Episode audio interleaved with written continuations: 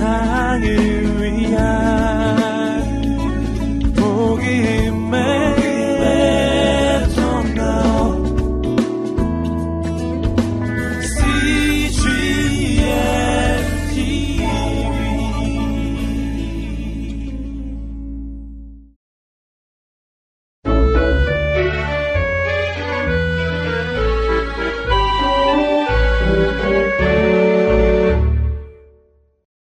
39일 사무엘하 1장부터 7장 말씀입니다.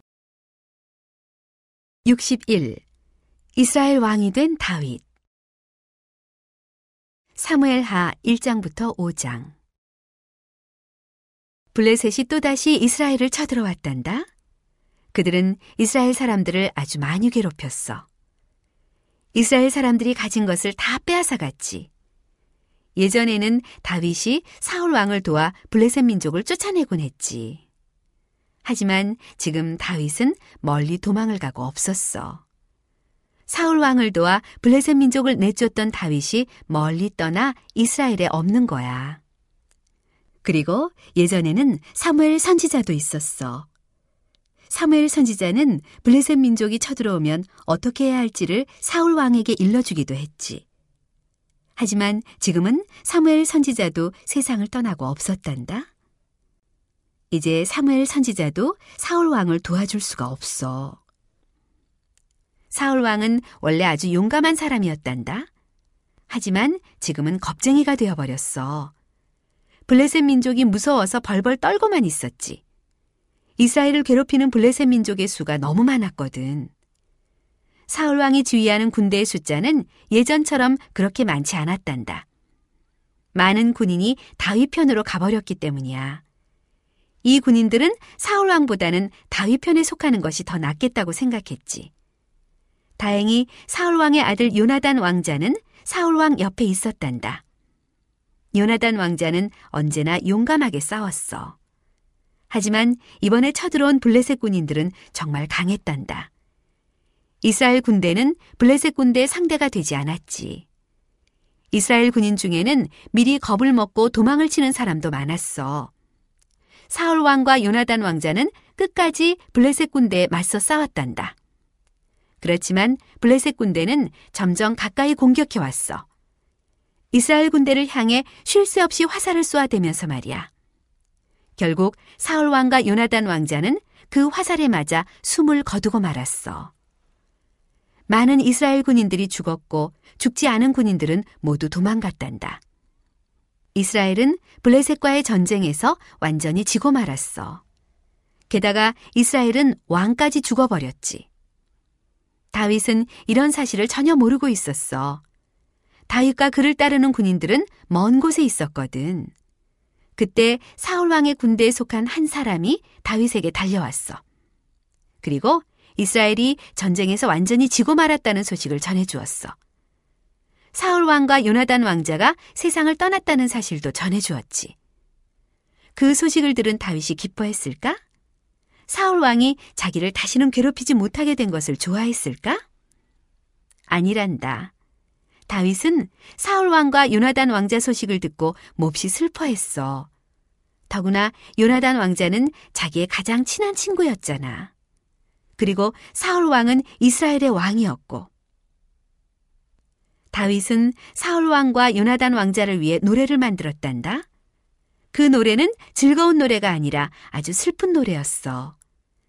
자기가 가장 좋아하는 친구가 죽은 뒤 부른 노래였으니까. 다윗과 함께 있던 군인들이 다윗에게 말했어. 이제 당신이 우리의 왕입니다. 그래.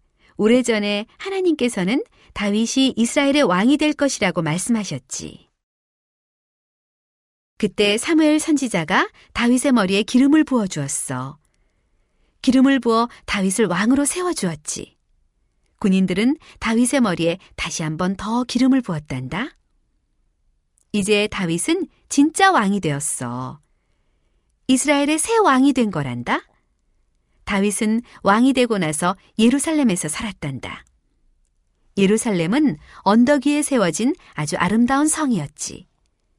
다윗 왕은 멋진 궁전을 짓고 그곳에서 살았어. 다윗 왕은 이스라엘에서 블레셋 민족을 다 쫓아내었단다. 블레셋 민족은 아주 오랜 세월 동안 이스라엘 민족을 괴롭혔지. 사울 왕이 왕으로 있는 동안은 늘 블레셋과의 전쟁이 계속되었어.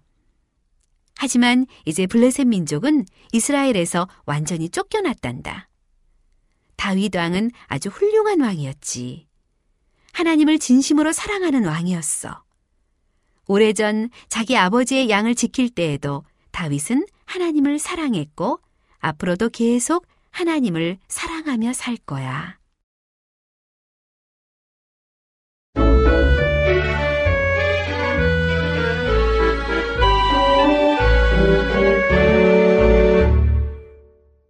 (62) 예루살렘으로 돌아온 언약궤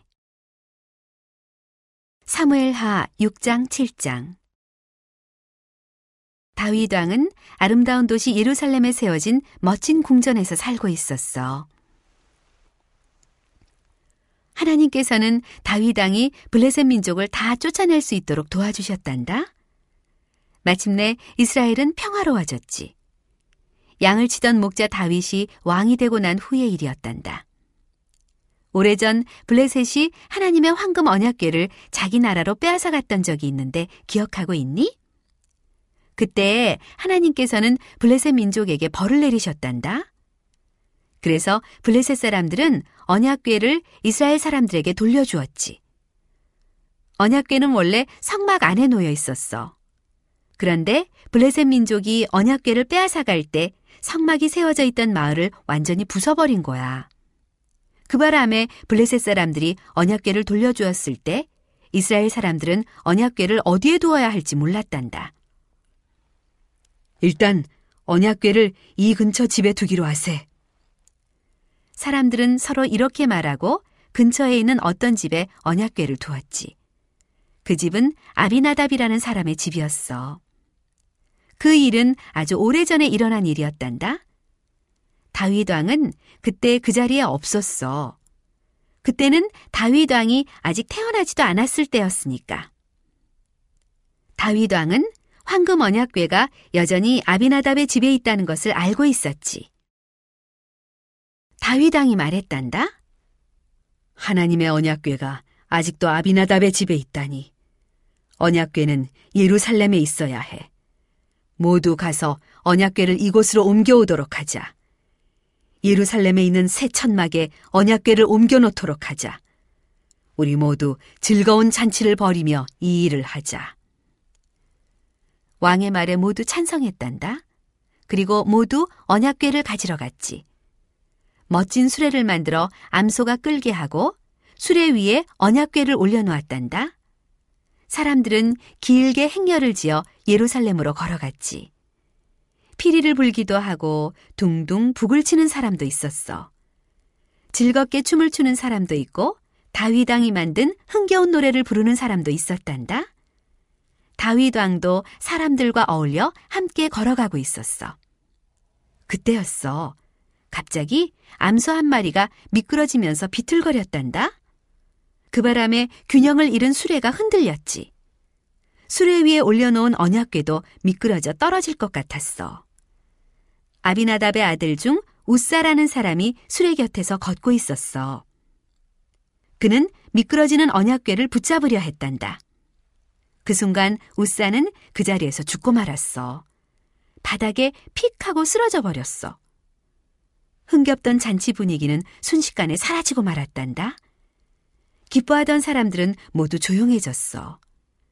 사람들은 겁에 질린 눈으로 바닥에 쓰러져 죽어 있는 우사와 수레 위에 비스듬히 놓여 있는 언약궤를 번갈아 쳐다보았단다. 다윗 왕도 소스라치게 놀랐지. 뭔가 잘못되었어. 다윗 왕이 생각했단다. 하나님께서 우리에게 화를 내고 계셔. 우사가 언약궤를 잡으려고 하자 하나님께서 우사에게 벌을 내리신 거야. 다윗 왕이 사람들에게 말했단다. 언약궤를 예루살렘으로 옮기는 일을 잠시 미루겠소. 이 근처에 있는 오베데돔의 집으로 언약궤를 옮기시오. 무거운 마음으로 다윗 왕은 자기 궁전으로 돌아왔지. 다윗 왕은 곰곰이 생각했어. 언약궤를 예루살렘으로 옮기는 것을 하나님께서는 싫어하시는 것 같아. 이 일을 하기 전에 하나님께 먼저 여쭤보지도 않았군. 내가 하는 일은 전부 옳다고 생각했지 뭐야. 그래, 그 점이 잘못된 거야. 하나님께서 언약궤를 예루살렘으로 옮기는 것을 정말 싫어하셨을까? 아니란다. 오히려 하나님은 언약궤를 예루살렘으로 옮기는 것을 좋아하셨어. 다만 다윗 왕은 그 일을 하기 전에 미리 잘 알아봐야 할 것이 있었지. 다윗 왕은 언약궤를 올려놓을 멋진 수레를 만들게 했는데 그것이 잘못된 것이었어. 오래전 하나님께서는 모세에게 이렇게 말씀하셨단다. 언약궤는 반드시 제사장들이 메고 옮기도록 하라. 제사장 외에 누구도 언약궤를 만져서는 안 된다. 언약궤 위에는 파란 천을 덮어야 한다. 그래서 누구도 언약궤를 볼 수 없도록 하라. 오직 제사장들만 언약궤를 볼 수 있다.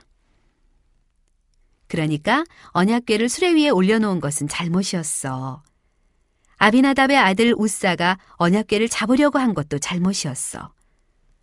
황금 언약궤에 어떤 나쁜 일도 일어나지 않도록 지키는 일은 하나님께서 직접 하시는 일이야. 이제 다윗 왕은 무엇이 잘못되었는지 알게 되었지. 그래서 언약궤를 옮기는 일을 다시 한번 더 시도하기로 했단다.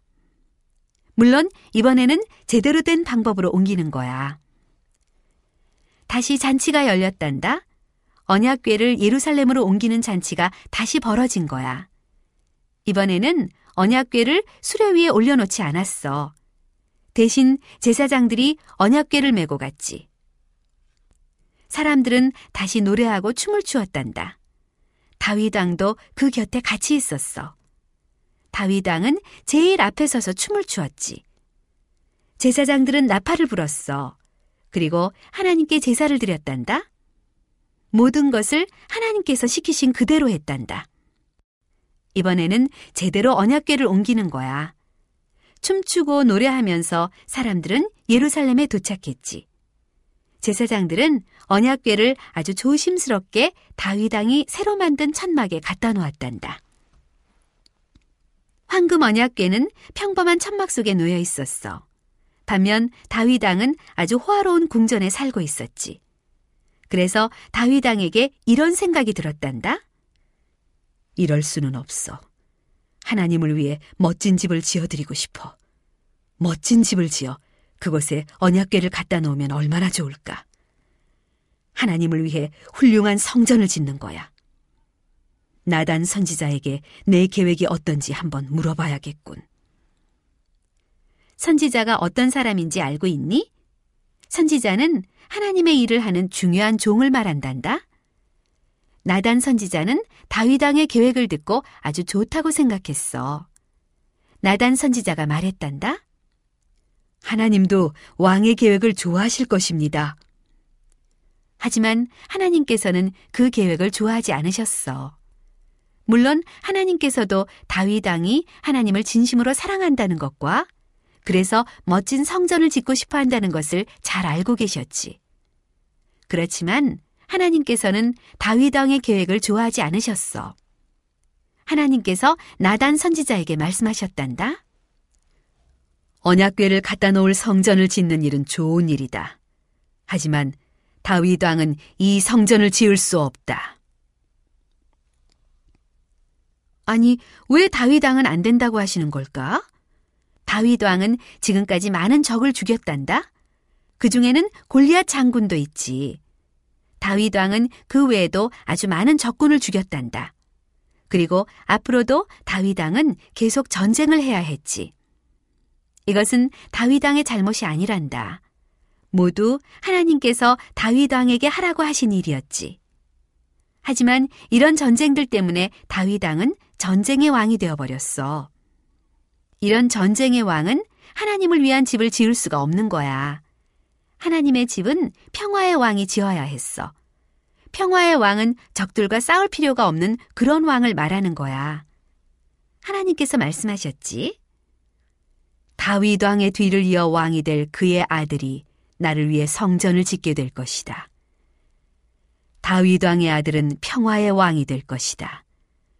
그는 전쟁하지 않아도 된다. 다윗 왕에게 전해줄 좋은 소식이 있다. 나중에 다윗 왕의 아들은 왕이 될 것이고 그의 손자도 왕이 될 것이다. 다윗 왕의 후손들은 영원히 왕이 될 것이다. 그 말을 들은 다윗 왕이 얼마나 기뻤는지 아니? 오, 하나님, 감사합니다. 다윗 왕은 아주 공손하게 말했단다. 다윗 왕은 나중에 자기 아들이 성전을 짓는데 사용할 수 있도록 좋은 물건들을 모으기 시작했단다. 금과 은과 나무와 보석들을 모았어. 이렇게 해서 다윗 왕도 하나님의 성전을 짓는 일을 조금 돕고 싶었지. 다윗 왕은 멋진 노래들도 많이 만들었단다. 하나님께서는 다윗 왕에게 멋진 것을 많이 주겠다고 약속하셨지. 다윗 왕은 그것들을 노래로 만들었어. 다윗 왕의 자손은 영원히 이스라엘의 왕이 될 거래. 다윗 왕이 받은 약속 중에서 가장 멋진 약속이 무엇인지 아니? 그것은 예수님이 다윗 왕의 후손으로 태어나신다는 거야. 예수님의 엄마는 마리아라는 공주란다. 예수님이 이 땅에 태어나시려면 아직도 오랫동안 기다려야 했지. 하지만 그 일은 언젠가는 꼭 일어난단다.